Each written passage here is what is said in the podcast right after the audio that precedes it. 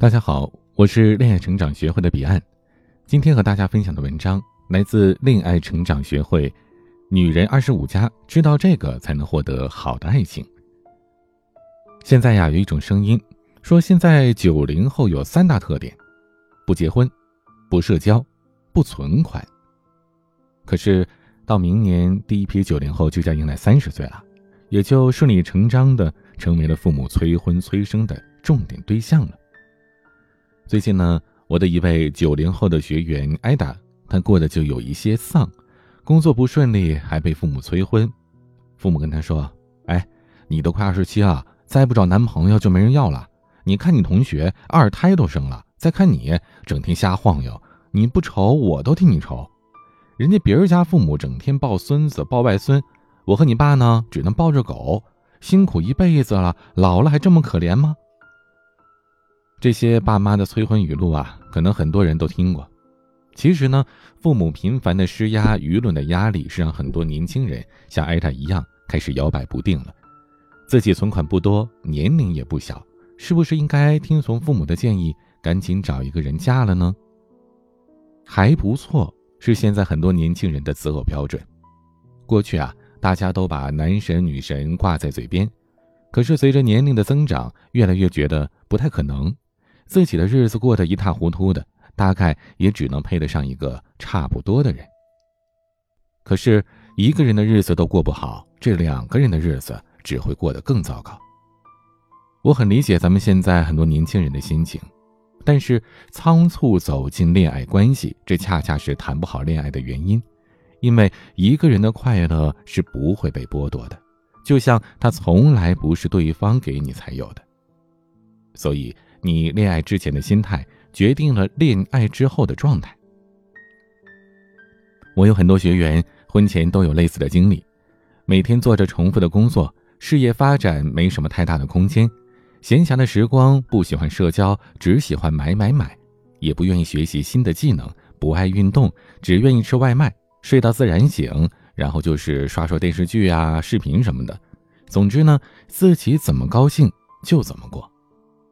可是，当他们年近三十，父母催婚，亲友的旁敲侧击，重重压力包围，让他们很无奈地接受了家里的安排，嫁了一个或者娶了一个自己不喜欢也不了解的人。那么，他们往后的余生会怎样呢？内心会不会痛苦呢？可以说，大概率是一定会的。我有个学员就是这样的，在一家企业做文职，工作难度不大。薪金的涨幅很小，每天生活很简单，两点一线。眼看着同龄人都抛弃了自己，生活成本不断的提高，他就想找一个人和自己分担一下，觉得谈个恋爱，甚至是结婚了，能让自己的生活有很大的改变。而正好呢，亲戚给他介绍了一个大龄未婚的男青年，见了几次面，感觉还行，俩人就匆匆结婚了。可是婚后呢？她发现啊，自己在角色的转换上很难适应，各种问题纷至沓来，和老公磨合不好，为了鸡毛蒜皮的小事儿整天吵架，和公婆相处不和谐，被婆婆训得体无完肤的，她整个人每天都在一个崩溃的状态。这样的话，别说工作做不好，生活都是问题。这以后再万一有个孩子，是不是会发生代际传递呢？从一个人的不幸变成了孩子的不幸，甚至影响孩子一生呢？所以，结婚呐，不仅仅代表着生活的艰难是两个人同舟共济，还意味着你要承担更多的责任和风险。一个人在单身的时候，生活都不能安排的顺风顺水，抵御风险的能力就不够，那你婚后的日子是不是只剩下煎熬了呢？只有那些有能力独处的人，才有能力去爱，去分享，去走进另一个人的内心最深处。而不会着急的占有对方，也不会着魔般的需要对方。也只有这样的女人，才能真正的得到幸福。我身边有个朋友，二十八岁被家里逼婚，各种相亲遇到过奇葩男，看上他的他瞧不上，他看上的也没有可能继续发展。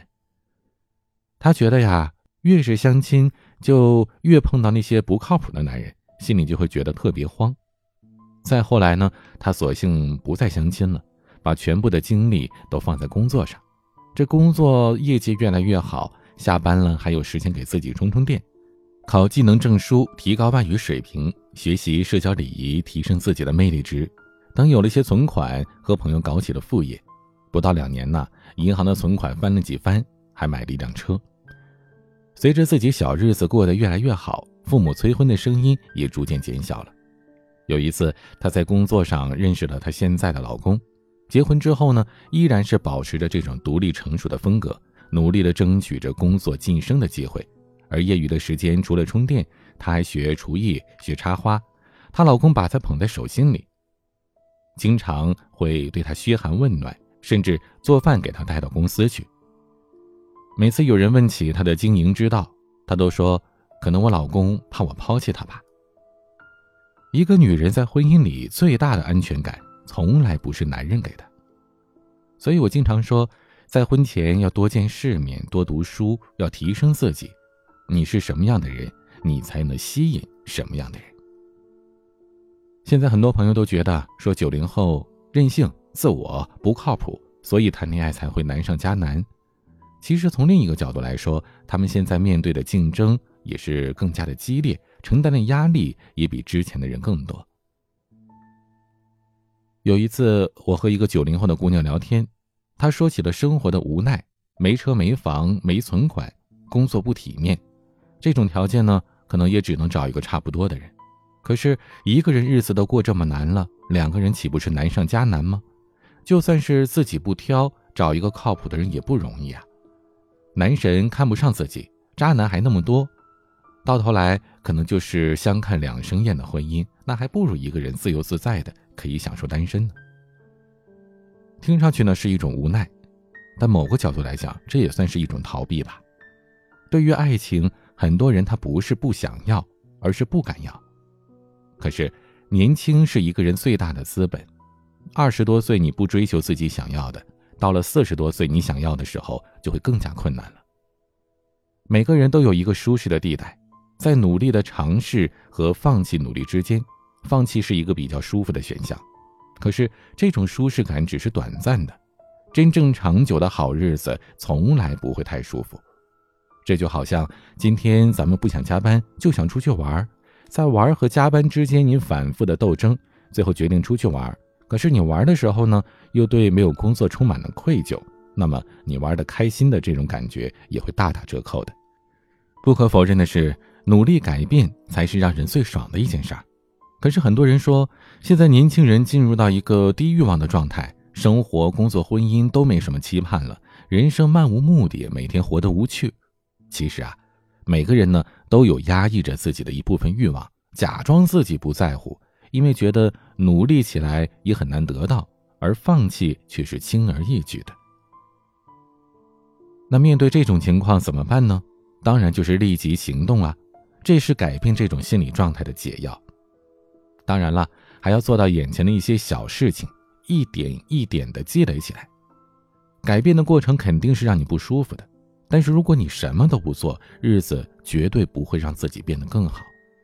所以你不妨努力尝试一下，虽然努力未必让你得偿所愿，但它至少给了你机会，而这个机会越早抓在手里就越好。心态决定一切。在恋爱当中，也必须保有健全的心态，才容易获得幸福的爱情。恋爱的心态很重要，它影响我们的择偶观和生活价值观。不管怎么样吧，成熟一点的心态，这终究是个好事。大家如果有任何关于婚恋方面的苦恼，可以添加我的助理咨询师微信“恋爱成长零幺二”，是恋爱成长拼音的全拼加数字零幺二。让我们的专业情感咨询师一对一的教你建立印象账户的秘诀，提升你们的恋爱技巧。我是您的恋爱成长咨询师彼岸。晚安。